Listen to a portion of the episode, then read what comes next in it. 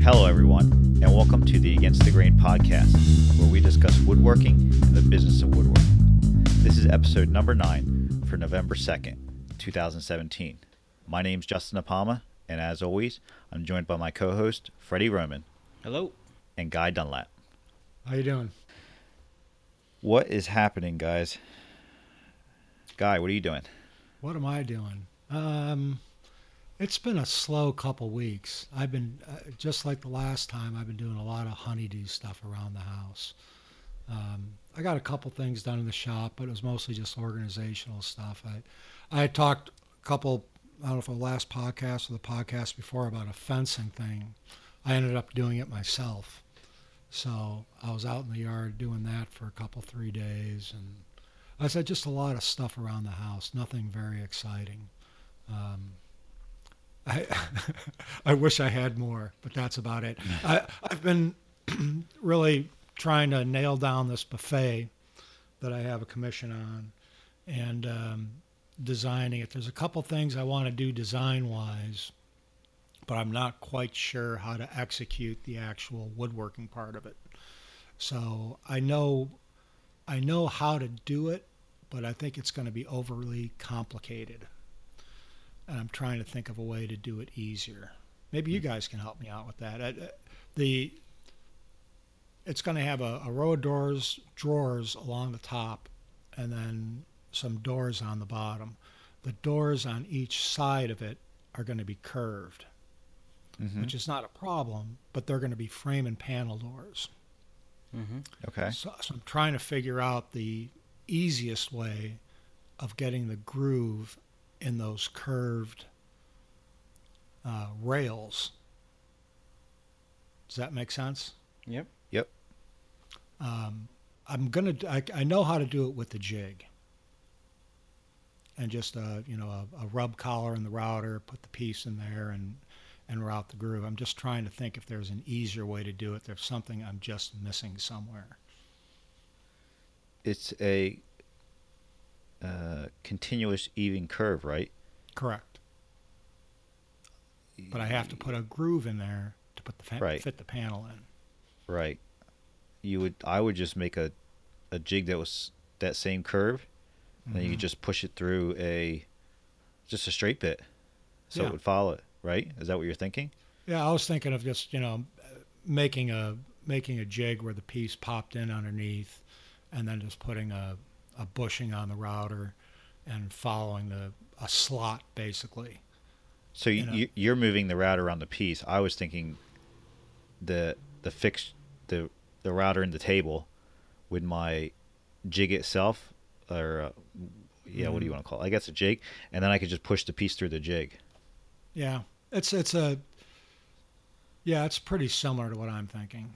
Okay. I- I don't think it's going to make one. It's just a different way of doing the same thing.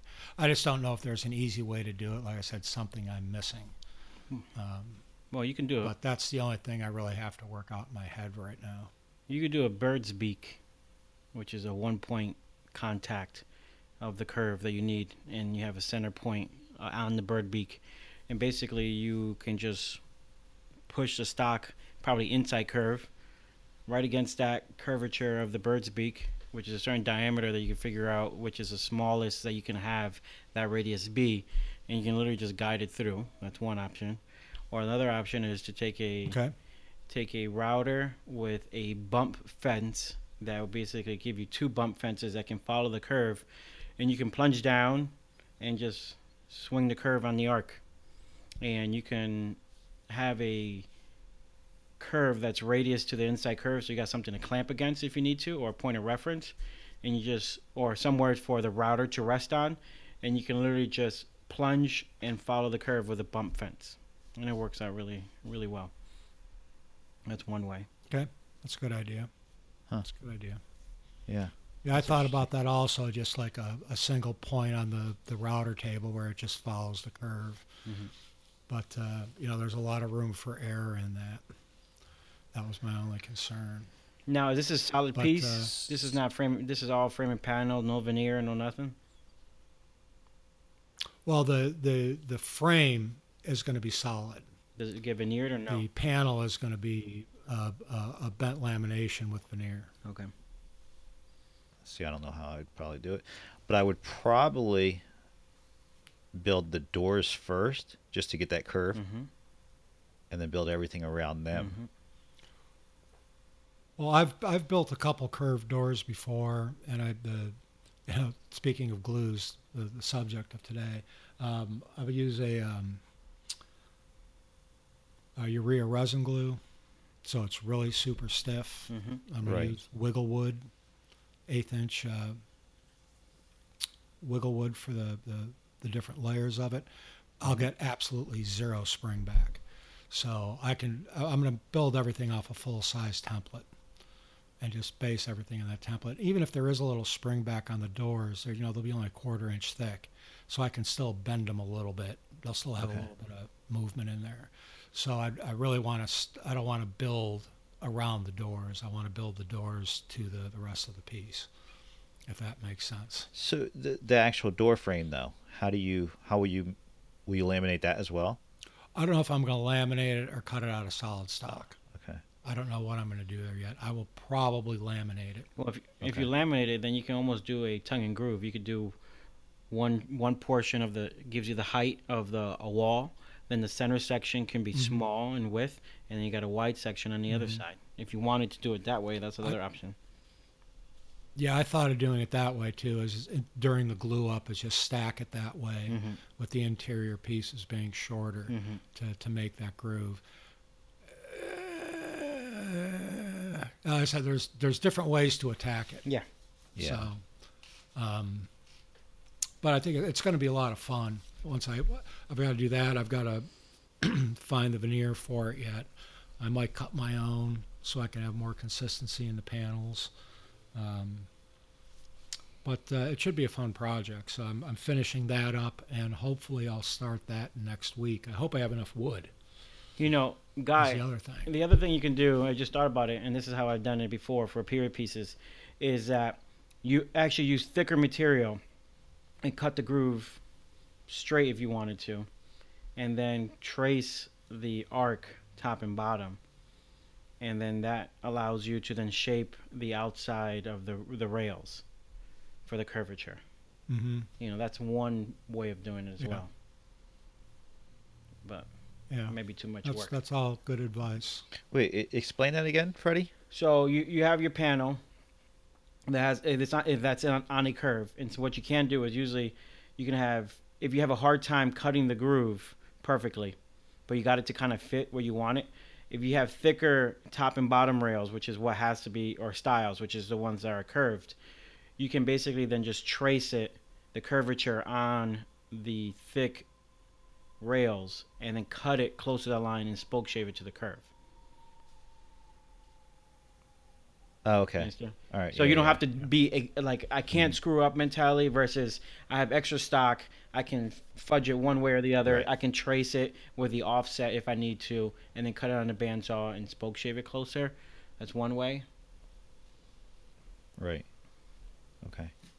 But how does that help him put his groove in there? Well, that that basically gives them a little bit more reference of contact for thicker material, That's a different. Okay. and That's a different. Uh, and you can step. you can go ahead and just curve say the front part, and then you just have more material to rest on. And so you in case you screw up, Mhm. you can always like adjust again later. Or you can go ahead and just say, all right, I screwed this section up, rip it off, do it again. So you're not, you know, sacrificing or have much workmanship of risk there. There's always a oops Right. factor, I guess is what I'm trying to say. Yeah. Okay. I was thinking a good way to do it is, is, is just do it all bent laminations because then I can just use one form Mhm. for everything. Yep. Um, and there'll be consistency throughout. Mm-hmm. So I, I don't know. Like I said, I still have to wrap my head around it and figure out the most efficient way to do it before I start, I- you know, you know- spending a day making jigs and everything. We started talking about this and it's like so stupid when you start really thinking about it michael fortune wrote an article on fine woodworking on these exact subject matters and how to create rabbets in the curve and how to cut grooves he basically used a fixture to hold the panels or hold the stiles, and basically it's a pendulum swinging in an arc. So your stock is held in place against a fixture clamped, and you basically take your router and you swing it, and that cuts your groove for you. You can calculate exactly the length that you need, and there's your groove. I'll look that article up. Yeah, it's a good article. I just thought about it. Yeah. If it's good enough for Michael Fortune, it's good enough for me. Because that guy has fortune for a last name. So for a what reason. is this going to be made of? uh, it's going to be walnut. Okay. It's going to be walnut. I'm going to be doing some uh, inlay, and uh, the top is going to be veneered. It's going to have, um, like I said, the, the the veneered book matched doors on the front. I don't know if I'm going to do veneer on the drawers or not, the drawer faces. Um, but Good. the, the doors will be, and the top. So I'm looking forward to it. I just have to get the final approval for everything, and I, I, I'm pretty much there. Like I said, I hope to start it next week. I just I, I started looking at my lumber today, as a matter of fact. I just just go, man, I hope I have enough to do this. I should. Since it's all frame and panel, and I don't need a lot of wood. A lot of it's just going to be. Uh, you know, not very wide pieces. I should Right. I should have Yeah. more than enough. Good. So, what do you got going on, Justin? What do I have going This- on? This Are you still This- working on your foam pieces? uh, we're on a slight break from that. So, what Guy's talking about is I have a friend that works for a foam, F O A M, because apparently my accent makes it sound weird. People tell me uh, that works for a foam company in Philadelphia that they cut a lot of like cushion style foam or uh, sponges. That that so somebody came to them for a project to cut a more rigid style foam. Um, it, it's not quite like a like styrofoam you put in the rigid stuff you buy for cutting under your track saw and stuff like that. It's this is more aerated. It's a they call it a four pound foam. I guess a square foot if it's four pounds, but it, it's it's pretty. It, you can you can actually squish it and it will come back eventually. It's it's pretty rigid stuff. So he asked me if I could cut this project for them, and I said sure. I'd love to look at it. And come to find out, uh, it ended up working really well for me. I could cut it and do the shapes that they wanted. Um, the only issue is is that they need forty thousand pieces of these little they're little trapezoids. Um, it started out thirty five thousand. Forty thousand. Yeah, and then if we found out that we're getting more pieces than we thought, and the the actual order should end up being forty thousand pieces. So, I did my first load last week before I went on vacation, and in four days I cut ten thousand three hundred and sixty pieces. So, Jesus. Um, I got tendon tendonitis in my wrist from because I literally I just cut it on a bandsaw, push a little piece through. They they come in a block that's uh, ten and three eighths by twenty six inches, and then from that block I can get uh, eight little pieces that are ten and three eighths, and then are trapezoid shape by flipping them and everything. So I push a piece through, pull it off the saw, and flick it. Well, I got tendonitis in my wrist. It hurts like all heck just from throwing that many of them. By the end of the thing, the, the last day, I couldn't even move my wrist. So, and I keep aggravating it now that it hurts. So, but uh, they're coming tomorrow to pick that up. My shop is full of styrofoam that's packed in boxes for them to take, and then I think Friday they're bringing me another load of about the same size. So, it's it's it's it's a good paying piecework job. So that's why I took it. Yeah. Uh, it's not the hardest thing I ever did. It's not the most monotonous thing I've ever done, but it's definitely up there. Standing at a bandsaw one day for 14 hours straight, that gets to you. It just, I don't know. It, it's it's it's an interesting thing to do. So, so yeah. By the end of it, I had to. Uh, I I wish I stopped throwing the stuff in the bin, and I would literally just pick it up off the saw and drop it next to me. so I had that huge pile that everyone saw on Instagram that was all around me. How bad of a toll did that take on the bandsaw blade? Were you able to use one? Believe blade it, all of I so I bought six blades. Mhm. I didn't even go through one blade. That's what I thought. It is still razor sharp and cutting just as good. Um, I, I was worried about my bandsaw running for that long, uh, more or less maybe burning something up. I did go through and I bought new bearings before I started. I went through a set of bearings for the wheels. They just started clicking towards the end, and I, I set this all up with the with the guide bearings and all that uh, to just where they should be set. And if and if I'm literally pushing a piece through every five seconds, I've got it down to that. Uh, the the blade's not even touching those bearings. I thought I would go through guide bearings like you wouldn't believe, but I didn't. It's not even touching them. the The half inch blade just stays steady enough that it's it's tracking straight and true. And so the other thing was there was tolerances on these foam blocks, and my tops had to be two and three eighths, and then from there I had a 13 degree angle, and I had a tolerance of plus minus one degree on the angle, and I I am very surprised to see that I am staying within four tenths each way usually, which is four tenths of a of a degree. That's good. So usually my my angles are coming out either right at 13 or if there is a flutter in it, it might get to like 13.4 or 12.6. It's like the furthest I would go, wow. Wow. Which is it's amazing to think that after first off doing woodworking and then then now sudden I'm measuring in thousands of an inch, right? Mhm. But yeah, I'm very very surprised with how accurate it actually stayed. You don't measure in thousandths of an inch when you do woodworking? No, that's the first time I've ever taken calipers out. I think Really? in my what I do. Yeah. I, I, So I, you- I tend to, to, to do that quite a bit. Break out the calipers and work in. I I actually broke it out to do uh, for the the jig that I made for the bandsaw for the T slot because everything had to be so precise. I that's when I broke out my calipers and measured it and got that within a couple thousands to make my runner, just so everything would stay nice and tight and track really well. Mhm. Yeah. But no, usually I don't check stuff like that accurately. Tape measure, or just yeah, your line with a pencil. But anyway, so uh, before that, I was working on a mantle for a client that w- it just has this this big 15 inch molding that mounts on the mantle. Uh, uh, what do we call it? Like what the heck did they call that molding? I don't know. The cornice molding maybe, but it was it.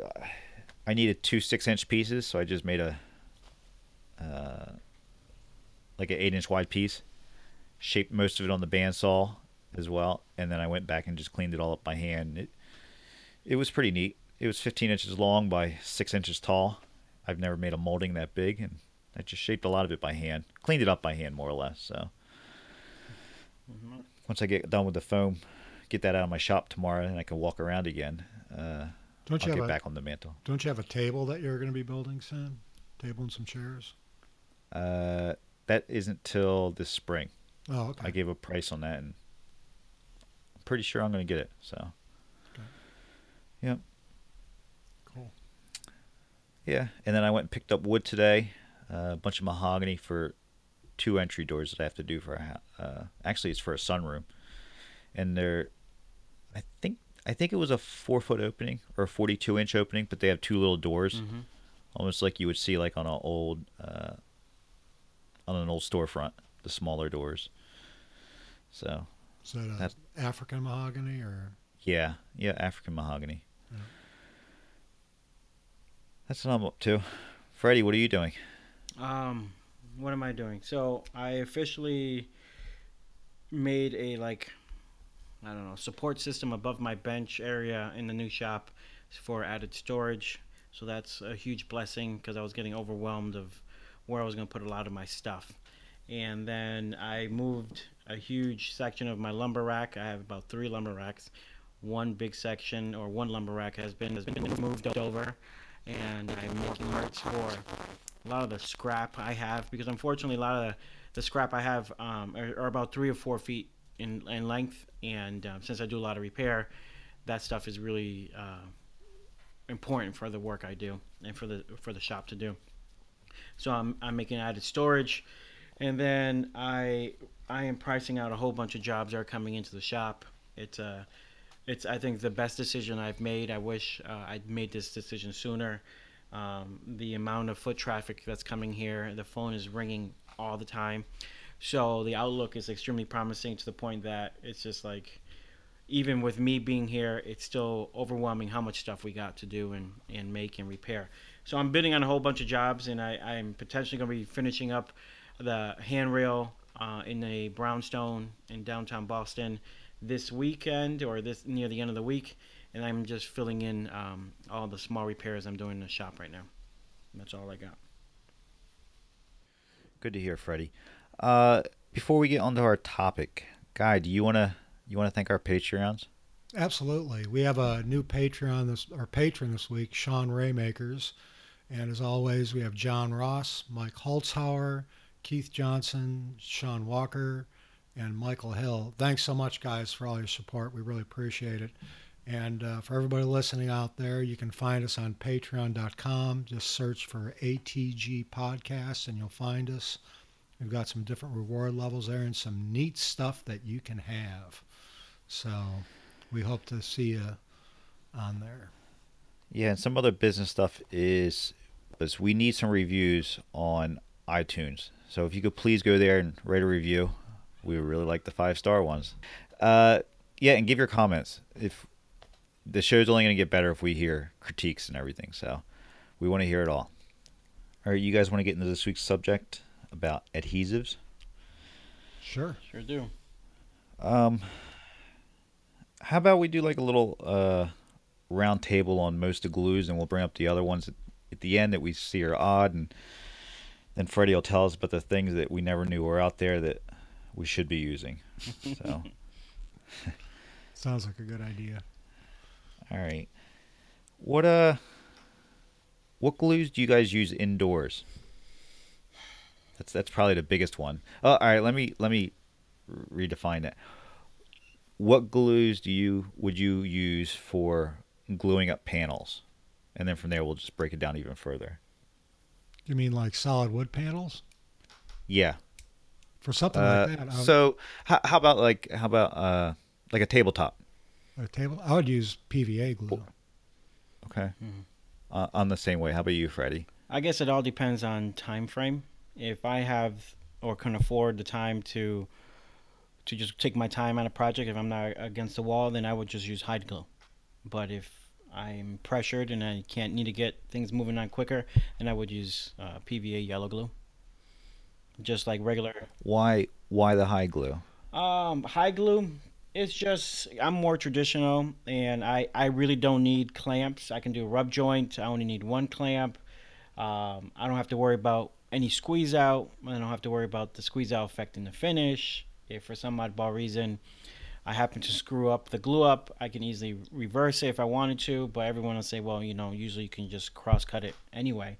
But for me, it's just it it's just a more traditional process. It's easier to use. I feel that I have more open time if I'm using like old brown glue, which is a bottled glue. If I need quick tack, then I have the hide glue out of uh, that I mix myself in a in a glue pot. So for me, you know, if I I'm more of a traditionalist, so hide glue would be my preferred choice. But if like I said, if time is tight, then I would use something else. Yeah, I'm with you on the hide glue too. I use hide glue quite a bit, but for uh, for clamping up a, just a solid panel, the open time isn't really that isn't hugely important to me. So I would just use PVA glue. I don't, I don't know because it, it, it does set faster, Mm-hmm. um, and that's that's probably the one of the only times I use PVA glue. That or if I'm using plywood for something but for the most part, I'm using hide glue for a lot of the same reasons you just mentioned, and some other ones too. So, what about you, Justin?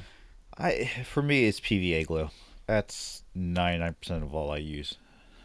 All right, I'm done for the day. No, uh, it, it, yeah, I I use basically Titebond one or two for for ninety percent of my work. Um, I it's it's all for me. It's about gluing things up fast and then just putting the stuff away. I can clean up easily. I never. I've tried hide glue in the Mhm. pot. Uh, it, it just I didn't. I guess it's like anything. It's like uh, when you paint a house. A painter's not that messy, but somebody doesn't do it much is it is very messy. So when I use the hide glue, it it gets everywhere, and it was it smelled and it it was just more of a pain for me. I had to wait for it to warm up, so I just went right back to yellow glue. And I understand that high glue is a great product, um, but I just didn't want to invest the time to learn it. Mhm. And it, th- there's this what is it? The old brown glue or Titebond makes theirs. Yes. Mhm. Uh, and and I understand they're great glues, but yeah, just I don't know, I'm stuck in my ways now. Mhm. So, and I I've I'll I'll use. I'm sorry to cut whoever that off was. Um, just like you, Freddy, I will I will do a rub joint with it, uh, I'll, or I'll do the a spring joint with it, where you only use one clamp and it, it works Mhm. fine. So Well, you know that's very debatable. Yeah, yeah. Some One of, one of the nice things about hide glue is that it, it is the, the open time. So, let's Right. say you're you're you're making a a table, and you've you know you, you've done you're gluing it up in sub assembly. So you've got the the two ends of it done, and now you're gluing the rails to the inside, the long rails.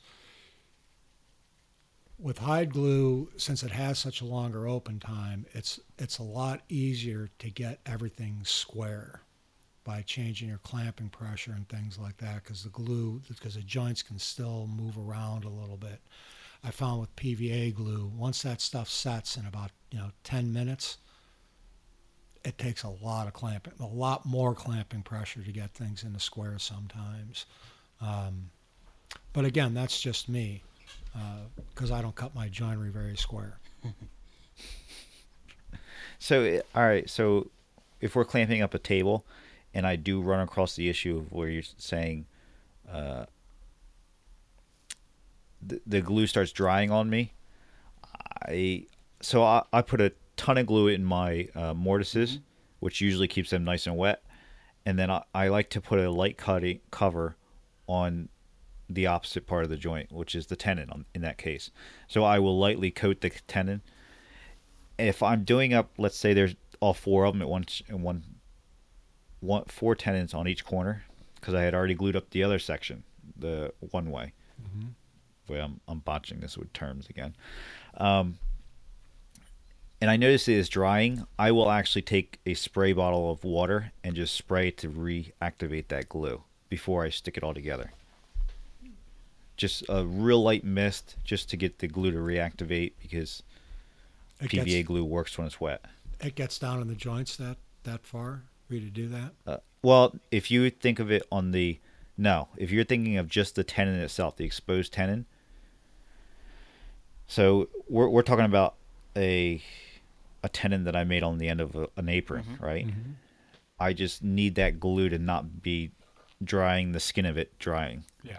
to get dry. So I'll basically hit it with a spray bottle to reactivate it really quickly, and then I'll soften the glue back up, and then I can shove it back into the mortise and do my whole glue up and clamping and everything. Well, you know, Does that yeah, it makes sense? sense. Mm-hmm. With with glue, it's all about moisture escaping. So it's like the Yep. PVA Titebond one, you know, or Titebond two. It's like the there isn't as much moisture. There is moisture in it, but there isn't as much moisture in it, and um, it, as it as the air is sucking out all the moisture from the glue, and that reacts the glue and causing it to dry and to actually tack. You know, adding a little water will help extend the open time or there's actually the extended mm-hmm. glue that's out there by Titebond and that works really well. Mm-hmm. And some people say, well, you know, one one other approach is just to add a little bit of water in the container and you can mix you know it together with a Titebond, and that gives you a little bit of, of open time. Um, but the issue with that is sometimes is that by adding too much moisture, the joints, depending on the species, start swelling up Well, swell- and then you yeah. can't get things Yeah. to go together. So that's where the term that I learned at school called gluonoia occurs, and things are going all over the place, and people start swearing, and clamps are flying all over the place, and then people are like bringing out the heavy mallets and you know the big clamps, and it's just kind of like, why deal with all that stress when I have about Correct. a half hour open time with Old Brown glue, which is a premix glue with urea. That one, I believe that the joints have to be tight. That's the one disadvantage of of using like hide glue or protein glue. Yellow glue, it's a little bit of gap filling. You know, everything doesn't have to be wicked tight. But with hide glue, your joints have to be relatively good fitting. And a little coating on that, you can like eat a sandwich, pick up the phone, lean back, you know, relax. You have all these different things that are possible that you can do and there's there's there's a lot less stress and that's one of the reasons why I like old brown glue. And then you have the capability of adjusting and fixing and working around anything that comes Yeah. up. And, you know, I feel that no other glue can do that. So that's why Yeah, I'm, I'm, I'm exactly. I- feel exactly the same. I'm sorry to, to cut you off. Right, I feel exactly the same way. You know, the with the with the Titebond. I mean, well, let's let's talk about joinery for a second. You know, if you, if you want your joinery tight, which everybody does, I mean, you can fit it in with hand pressure. It'll stick together. You know, especially on mortise and tenon. When you put Titebond 2, or even, you know, more importantly, Titebond 3, which has a lot more water in it, those joints swell up considerably. Mm. So mm-hmm. not only do you have the, the glue setting up, you know, within 10, 15 minutes tops, it's harder to get that joint to close. So you are, you know, smacking it together with mallet or trying to get the joint to close with clamps. It's a, it can be very frustrating. But with something like hide glue or even epoxy, it adds almost, it's almost like a lubricant on the joint mm-hmm. And uh, it just slides together really nice. And you know, since I started using hide glue almost exclusively about, I'd say about two years ago, um, my glue ups have been a lot more or less stressful than they were before because of that. But there there are downsides of it too, and mainly that has to do with clamping time. You can't just leave it in the clamp for three or four hours and be done with it. It's got to be in there for a good 12 hours or, or a day. Yeah, and I back to what I said with the spray bottle. The whole idea of me hitting it with the spray bottle is that glue is starting to mm-hmm. dry, and I just need to reactivate it really quickly. There is no spray bottle, and then just let it sit there because you you will never get that joint back mm-hmm. together. It, you are going to definitely be fighting because it will swell up at that point. But Well, you know, the the other thing I'd like to address is why or the benefits of hide glue, in case some of the listeners don't understand, and I think is one of the questions that people are curious about. And hide glue, the advantages that exist is that it's reversible. Now, when I say reversible, mm-hmm. it does take some effort. You're not going to be able to just like pour water on it and like magically it disappears, but it, it won't break or shatter the piece like you would with a PVA. And that's that's one thing.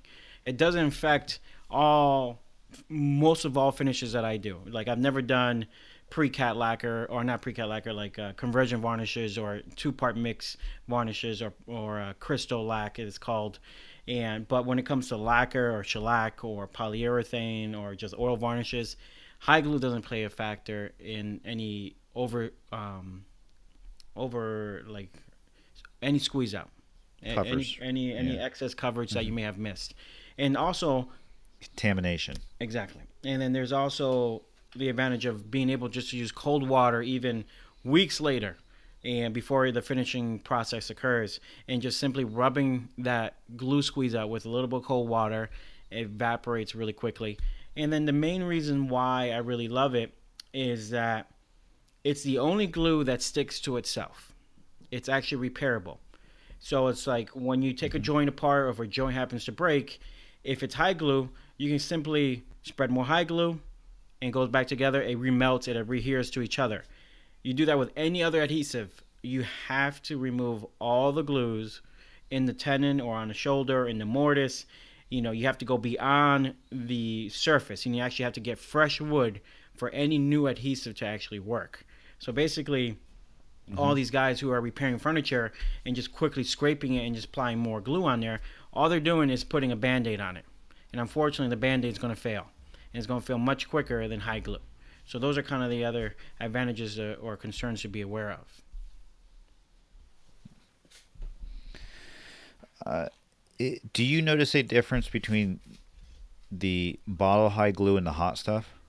Well, first of all, The pot the the the hot hide glue has quick tack, and so that you have to be very careful with the mixture and the consistency of it and how how much water is in it. And it's not that hard. It's just simply, you know, it's like tying your shoelaces. It just takes a little bit of practice. You know, do a sample run. You know, grab it between your fingers and rub the glue back and forth, and just like literally count like one Mississippi, two Mississippi, and gives you kind of a range of how quick this glue is going to tack in the in its consistency that it is, how it, the atmosphere in your shop affects it. You know, it plays a difference in the summer versus the winter, if it's hot or if it's cold, the moisture in the air. So the, you can take the hot hide glue to your advantage if you have like a little corner that needs to be glued down, or if you're hammer veneering, then you all the way just use hot hide glue. With the old brown glue, you can't you can't hammer veneer. The Titebond hide glue, um, you can't hammer veneer with it. It's not as quick tack.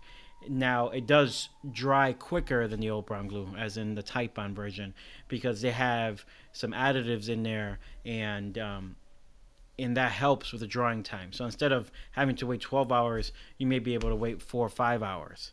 The problem with the Titebond version is that there's so many people out there with horror stories of the glue failing, and you know it's not people who are inexperienced. These are actually conservators and master craftsmen out there saying that they've been using the Titebond hide glue for like 10, 15 years, and then there was a major fail, and it's kind of like you know that concern kind of scares them and they kind of shy away from it. But with today's world of everyone trying to do a lot of high end work you know a lot of a lot of concerns are is that any glue creep or any any glue sleeping through a very thin piece of veneer you know that plays a factor in, in concerns of what the outcome is going to be. But with hide glue if there's bleed through it doesn't matter. And the finish sticks right to it and everything's perfectly fine. And you can take that all to your advantage.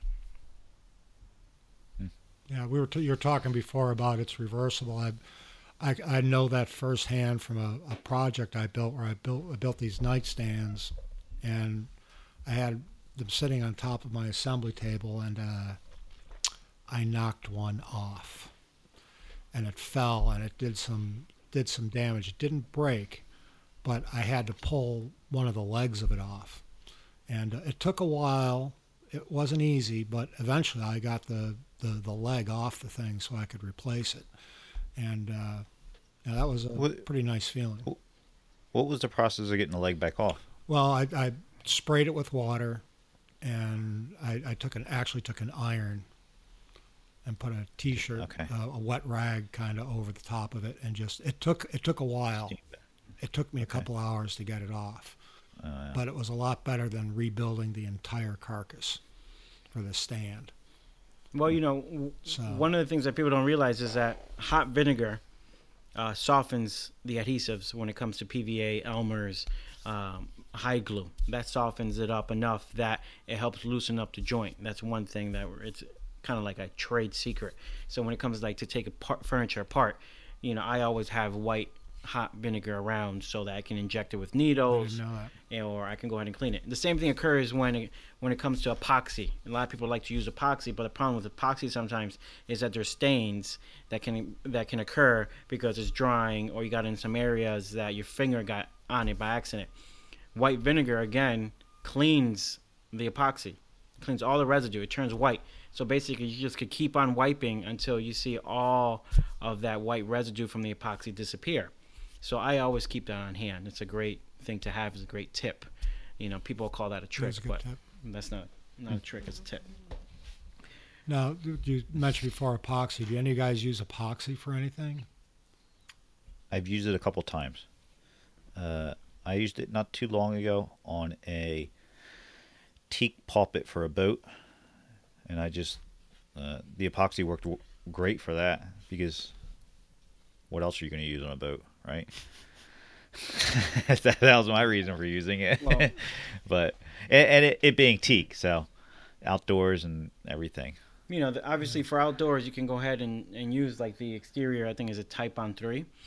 That's that's a good option. Yeah. And the, the thing to be aware of or concerned of with epoxy is like I I did uh, entry doorway a few months ago, and I was gonna glue down the veneer with epoxy, but after significant research, and I de- I determined that if the door was going to receive a lot of heat, uh, a lot of sunlight, and it can go up to you know several hundred degrees. If the light is literally the sunlight is really hitting it all day, and there's a black pavement in downtown Boston, I figured out that the epoxy was going to fail quicker than the On three was for temperature relations. Huh. So I decided not to go with that epoxy, and that's with West System epoxy.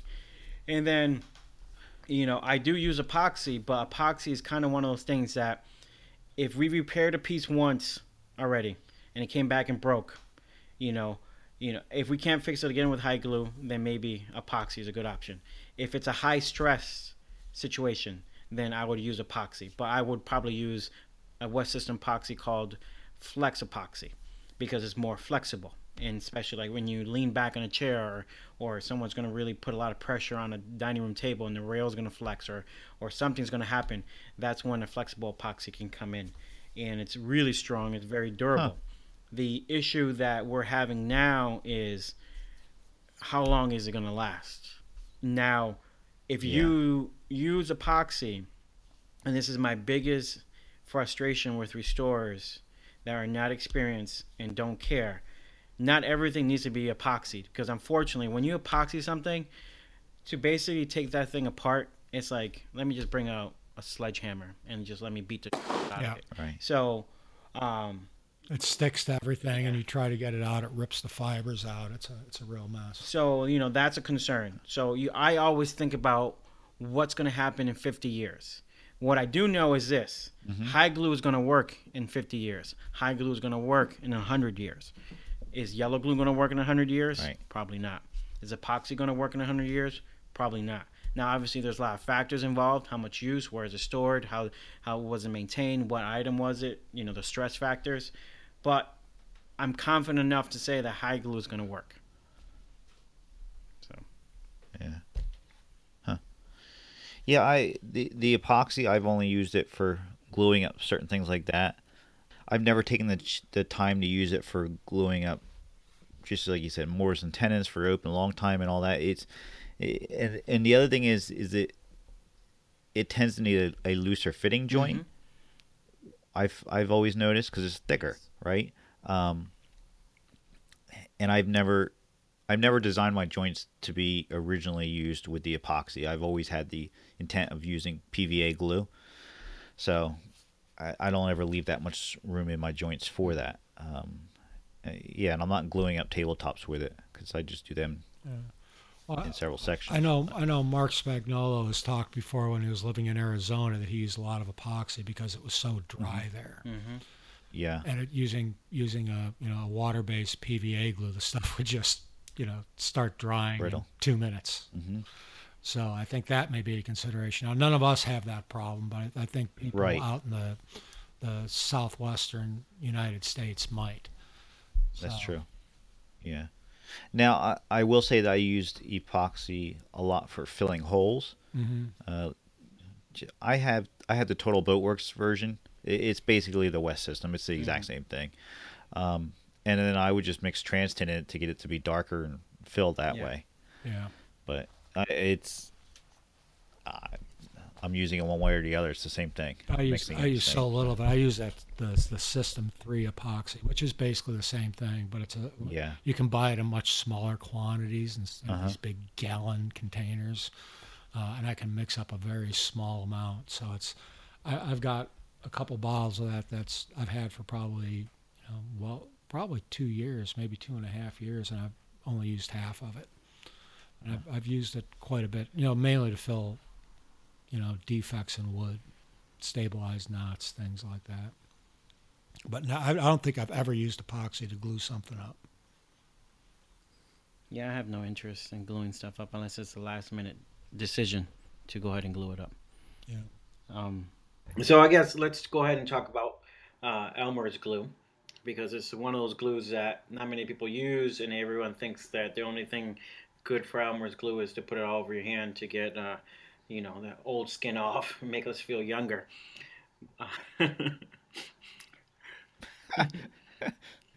Make Wait, macaroni. All right, let, let, let me start off with the Elmer's glue and ask this question is what is the difference between Mhm. Elmer's white glue, right, and PVA glue? The supposedly the the amount of creep that Elmer's glue has, uh, yellow glue or PVA glue doesn't have as much creep capacity.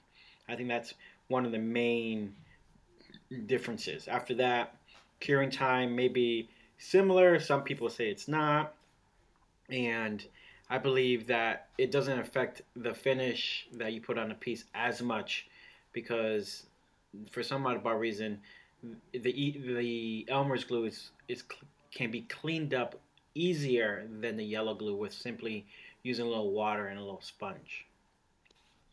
Okay, so the the creep mean The creep- well, I guess what I mean by creep is PVA that- glue. The wood has a capability of expanding and contracting more eh, than it would with a PVA. So if you have a wide case, for example, and you have a leg in the front and a leg in the back, and you have multiple stub tenons, obviously the concern is you want to have enough wood movement in the mortises so that the case doesn't crack.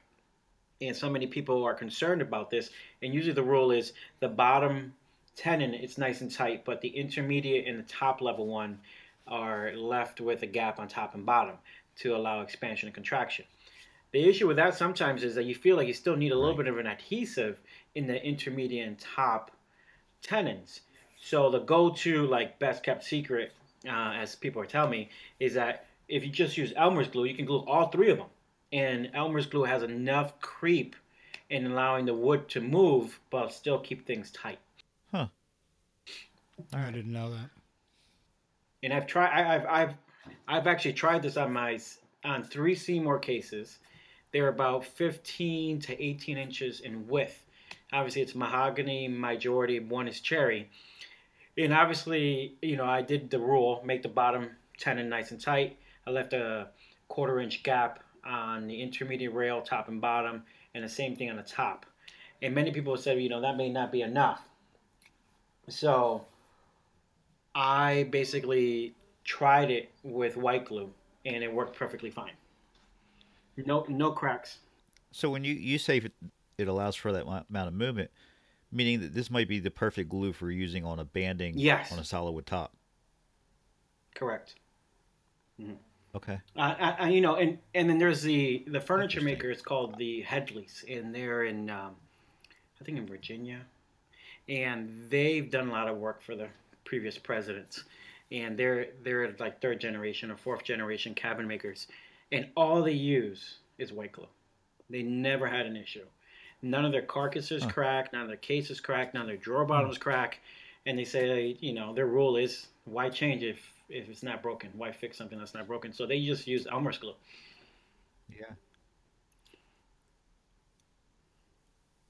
Does it have a, a lot of water in it like PVA glue does? Ah, Does swell It does have water in it, but I I personally think it doesn't have as much water in it. And now when I talk about Elmer's glue, obviously I'm just talking about the original white glue because they have a variety of different versions today, and I'm not sure about Mhm. any of those. But the white uh, Elmer's glue uh, has a little bit of water in it, but not that much. And obviously there's a little bit of bit more of clamping time, I believe, than you would have to do with yellow glue. But overall, structure wise and strength wise, I feel it's still the same. And I guess it's very common for the Krenov school and Mr. Krenov when he was alive to use Elmer's glue as the preferred adhesive. Now, if you had a choice, you know, in doing casework like that, would you use the the Elmer's white glue or hide glue? Well, I I was always drilled by ne- Will Neptune. You know, he always said that you know high quality furniture, the case doesn't crack. We have the capability of making furniture of higher quality than the makers of the old. So because of his like push to make sure that I keep you know pushing my level of skill and workmanship, I would use Elmer's because it's never failed Will, it's never failed me, and um, I don't see why to change. Now you know, I'm sure that you can do the same thing with hide glue if if you only glued the bottom tenon and pinned the top two with elongated holes. So I, I don't want pins in my top and intermediate rails or tenons, sorry. So I prefer a nice clean substrate. So I just use Elmer's. So you know, like Will, Will, for example, Will Neptune said that when he was a student in the '80s, his sideboard case side moves up and down three eighths of an inch, and is yet to get a crack. Wow. Wow. From 1981, I think it was. Every year, it shrinks from three eighths, goes up three eighths, not a single crack. So that's pretty amazing. It's quite a bit of Yeah, there's a, quite a bit of movement there, and um, it's never had an issue. In my, I have a Seymour like you know inspired chest at home. I did it out of African mahogany. This particular one, it moves about an eighth of an inch up and down, and I have yet to get a crack. Very nice. See, I I have a friend that used to do commercial veneer work, Mhm. um, case goods and everything, and that's what he claimed that they learned. He learned to glue with white Elmer's glue, and they would thin it so it would work even longer. Mm-hmm. But he said that's all they ever use, and I I had never tried it before. Say, how long does white glue take to set versus, let's say, PVA? About the same amount? No, it takes longer. Takes Yeah, longer? it takes about so it has a longer open time. takes a little bit, couple. Oh, oh, I'm sorry, to set. It takes a little bit longer to set than PVA. Yes, so it has a little bit more open time, and um, it takes about two to three hours, depending on the year, extra of clamping time. I'll have to give it a try. Yeah. Um, you know, and supposedly like the bleed through. No, not many people have issues with bleed through, and in factories that were making, you know, in the early 1900s, a lot of them did use Elmer's glue for veneering, at least locally. All right, so he, here's a question. This might this made me think of it. So when I see a lot of uh,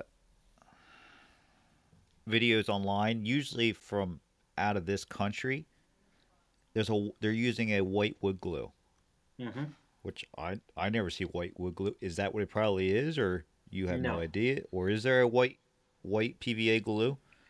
No, that one is rice rice glue.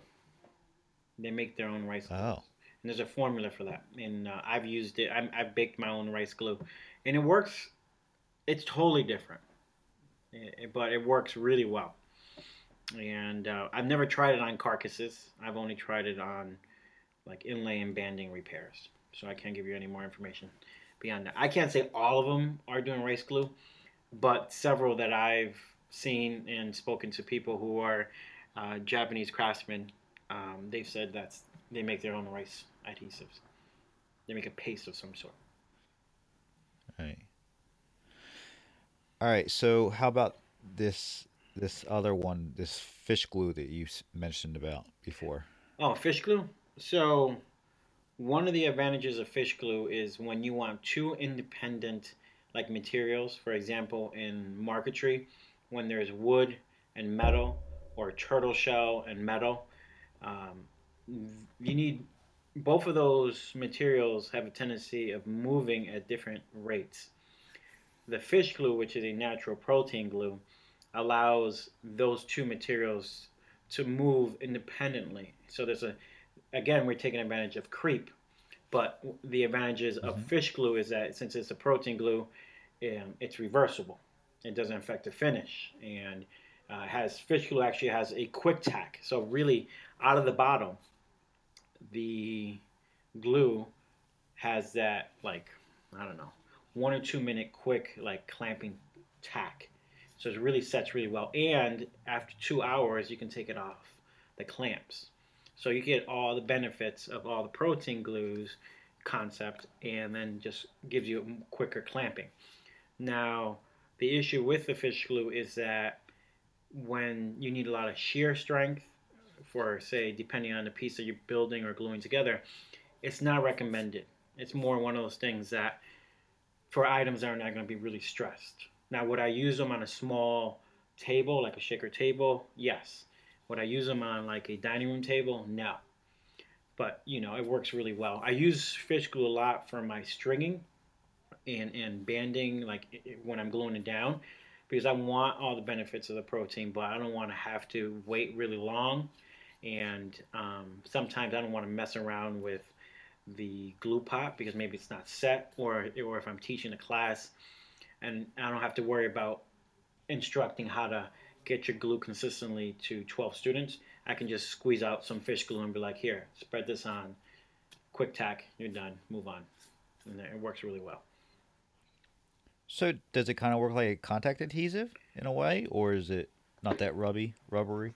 It's not that rubbery and it's not that quick. Like you can still move it. You know, it's not one try and you're done. You still can play around with it. You can still heat it, um, but it works just as any other adhesive. Now it does have a fish smell to it, so it's one thing to be aware of. And um, it says in, in the on the bottle that you should wear gloves because of possible bacteria because it's fish, but I've never had any issues. Okay. But really, Huh. you know, for wood and metal or other, you know, different materials, but for stringing or banding, you know, it, it works wonders. It really does play a great role. I remember you showing some of that uh, marquetry stuff with the veneers, and it was uh, fish glued to a piece of paper. hmm Also known as Boulle As, work. Yeah, it was it was pretty interesting how all that all that came together. Yeah. I still haven't tried it yet. No, it's pretty cool. It's it's and it's amazing how well it works. Um, and I'm a big fan of it. Now, No, ahead. I'm sorry. does it does it come in like like hide glue and beads, or is it already mixed in a bottle and you just buy it that way? I buy all mine mixed, pre-made in a bottle. I assume that's how all of it is being produced or it's available for purchase. I purchase the fish glue from Lee Valley in their bottles. They have Okay. a variety of different sizes. And Patrick Edwards told me that Lee Valley is the cheapest to purchase fish glue from. And I guess almost all fish glue is being produced in Canada. So if anyone is selling it and they're not in Canada, all they're doing pretty much is buying it from Canada, rebottling it, and packaging it, and then selling it off to you. I was going to ask if there was different types of fish glue, or just fish glue is fish glue. Fish glue is fish glue. Okay. Yeah, I just looked it up. So that there's one that says it's high tech, or I guess they're all high tech. hmm They're all high tech. Okay. Does it have to be heated up? No, it does not. So that's another So it flows pretty well right out of the bottle. Yes. Oh, look at that. You could buy on eBay dried croaker bladders for making fish glue. Yep. Yeah, I guess I should have said that. It comes from the bladder of the fish. Huh. Interesting. Yeah, I I don't think I want to buy bladders and make my own fish glue. All right. That right. sound So like fun. i- i- is it that much different than hide glue? Or is it just that it's let's say all right, so comparing it to the the brown glues, the the, the Mhm. old brown glue, the the liquid hide glue, how much different is it than that?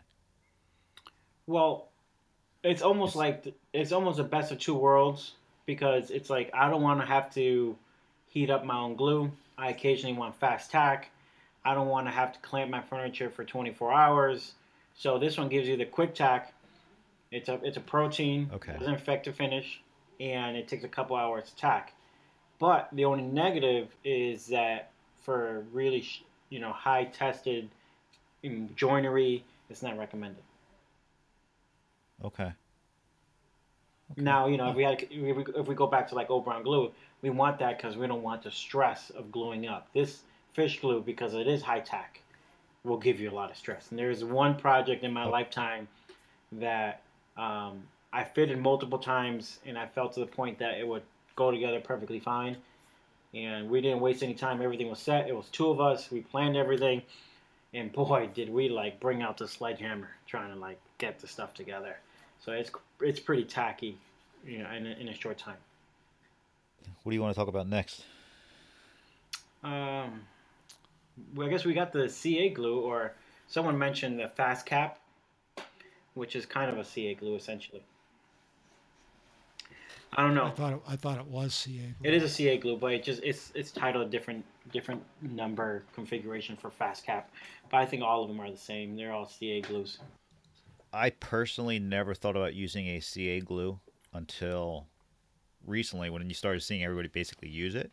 hmm And then I my experience with it is I made a ring for my wife Hmm. before we even got engaged. I made a ring work, and it was the glue that glued it all together, and then the finish on it. And I was extremely surprised. It, it still looks brand new to this day, with the at that being the finish on it. Even That's amazing. outside of that, that's my experience with it. Really, I'll occasionally glue something together with it that I just need to stick really fast, hmm but I've never used it uh, with the accelerator. I guess the spray Yes. or anything like that. I've always just used I've- regular I've- super glue. I've used it for years just to make repairs on stuff I've screwed up. You know, like you you, you, you cut you cut a piece off, uh, you know, or you chip something, hmm and it's you know you've got this little shard of wood, and uh, just to be able to put that back on real quick, sand it down, and, and make that repair without having to make a new piece is always very helpful. I've been using it in the last couple of years to to help me make jigs quicker. Yes. So I can take some plywood, cut it up, tack it down with the with the CA glue, let it sit for a couple minutes, and then drive a screw here or there, and you know I'm ready to go. And if I want to take it apart, it can still come apart. hmm Is the thing. by shocking it more or Um, less with a hammer or what Well, you just take if you just take a screwdriver and put it up underneath it, you'll pull some wood fibers off of it, but it's not like uh, uh, you don't put a, a solid bead of it. You just put like two or three drops, and it'll hold the parts in place on the jig tight enough Okay. so that you put the screws down, that part doesn't move around on you. hmm okay If that makes sense. It does. And then you know if you need to reconfigure the jig later, you can just pop it off and put it somewhere else. It's pretty useful. yeah I know some guys use it for you know like pen turning and stuff like that. You're Mhm. talking about a finish before. Mhm. Um, I've never I've never turned a pen in my life, so uh, I can't I can't attest any of that. Well, What about you, Freddy? Have you have you used it? Well, I first used it for when I made pens many years ago. Um, and then after that, I have a friend who is, uh, his name is Julius Borges. He's a well renowned guitar maker, acoustic guitars. And uh, he used to use it for when he sprayed lacquer and then the lacquer sunk and you needed to like fill these cavities, these little divots, so these air bubbles. He would fill it with CA glue, you know, then wet sand it and then lacquer on top of it, and it was flawless. Hmm. And that worked really well, especially for exotics, because sometimes exo- exotics have, since they're oil and there's some areas or pockets or the pores are more oily than others, sometimes the finish doesn't want to dry or penetrate as enough. So the CA glue helped there. Now, there's a big. Go ahead, I'm sorry. so would he hit it with the accelerator to get the dry Nope. he would just you let it air dry because i Yes. i've noticed it takes longer if you just leave it by itself Yeah, I've not uh, myself. I've never used the accelerator. me neither I mean, you put, you put that CA, on, CA glue on there. I mean, I can wait five minutes. I'm not in that big of a hurry where I have to have this instant thing. Uh-huh. Well, I think it all depends what on I mean? which thickness of adhesive of CA you're using. I have all three versions now in hand, and the thinnest one dries literally within five ten seconds. The thicker one does take about five minutes, and Right. that's where the the Yeah. accelerator comes in. Now, the thinner one has no gap filling. The thicker one does have gap filling capabilities. right So those are the kind of things to be aware of. Yeah, I, yeah, I've I've used the the thin, and it's to me it's almost worthless. Um, that's to me, anyways. I used I used the medium, and that seems to work for you know ninety percent of what I use the CA glue for. Um, what, what's the The- difference between the medium and the gel one because that's the one i have i'm not Yeah. sure if it's any different. basically the gel is is the thick essentially. It's the viscosity of it. Now there is a huge like movement in the like conservation world as they want to call it in when it comes to like veneer patching. Everything uh-huh. about conservation is about not affecting the pre-existing piece or area not adding something that's going to penetrate that deeply and CA glue doesn't penetrate too deeply into the wood fibers. So it used to be like you always put a barrier coat of fish glue or hide glue and then do your additional woodwork, adding veneer, or whatever, or any other adhesive on top of the hide glue, because then you can always break that barrier. Well, now the big movement is to use CA glue to say it's 100% reversible, it doesn't penetrate that much, I can just simply scrape a little bit of wood, and then we're back to where it needs to be. Uh, really, yes, it's, the concept is really that concept is correct in the, their approach. But in the end, what they're doing is I'm basically able to charge you the same exact amount of money and cut my time of working the veneer in more than half. Because CA glue now is so fast, it's just like fit the fit the piece, spread a little glue, do the accelerator on the back of the veneer, push down, count to three, move to the next one. No clamps, no nothing. You know, I can even pre-finish it, put the CA glue, put it, clamp it, boom, done. Don't affect the surrounding areas. So you become significantly much more efficient in your process. So that's that's the other way I like to do it now today. On very high-end pieces, um, I still do the traditional because I'm just a sucker. But the majority of the pieces I do now, uh, I do use the CA glue. Okay. Now the guy who mentioned that question or sent that question is like how carpenters use it. You know, they probably use it for in-grade miter returns or when you want to do Yep. quick fixes or fills. You know, that works really well. You can add pigment to it. Also, like everyone wants to use um, epoxy to fill in cavities in like cherry or when you got cracks. You can use CA glue, thick, mix it a little bit, put it in there. In five minutes, it's dry, done. Huh. I never thought about it that way. Yeah, it works. It works great. And I do use the accelerator. Now, the brand that I like a lot, and I'm not a carpenter, so I can't say the Fast Cap is the best or not, but the Stick Fast, I think Rockler sells it. Uh, that particular adhesive works wonders for the woodwork that I do. Like, it's huge. Well, what do you say we just wrap it up right here, and then we continue this in the next episode? Yeah, I think it's a good idea. I, I, we, we've got a lot of good questions um, through email and Instagram from a post we did, and we barely touched half Yeah. of them. Now this So, we we started this podcast and this show, and we were just like, this is going to become a two-parter, I bet. So this will be our first one, which I I I didn't think the topic would be that good, but it really is. Once you start thinking about it, all the things that you actually use and things we can cover. So, um, if you guys have any questions, feel free to get a hold of us via our email, which is the ATG podcast at gmail.com. You can hit us up on Instagram. Uh, or go over to uh, iTunes and shoot us a review or leave a question there in your review. Guy, how does everybody find you? uh, you can find pretty much everything I do at guyswoodshop.com, and that has links to my YouTube and uh, my Instagram, which I'm very active on. You can uh, you can find me at uh, my email, which is jdfinewoodworking at comcast.net, or on my Instagram, which is Justin underscore DePalma. How about you, Freddy? The easiest is just go to the website, periodcraftsman.com, crafts with an S and men with an E.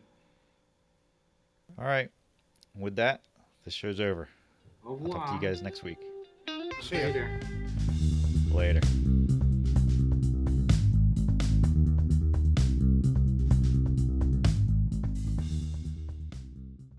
Right. You, you shower on Mondays.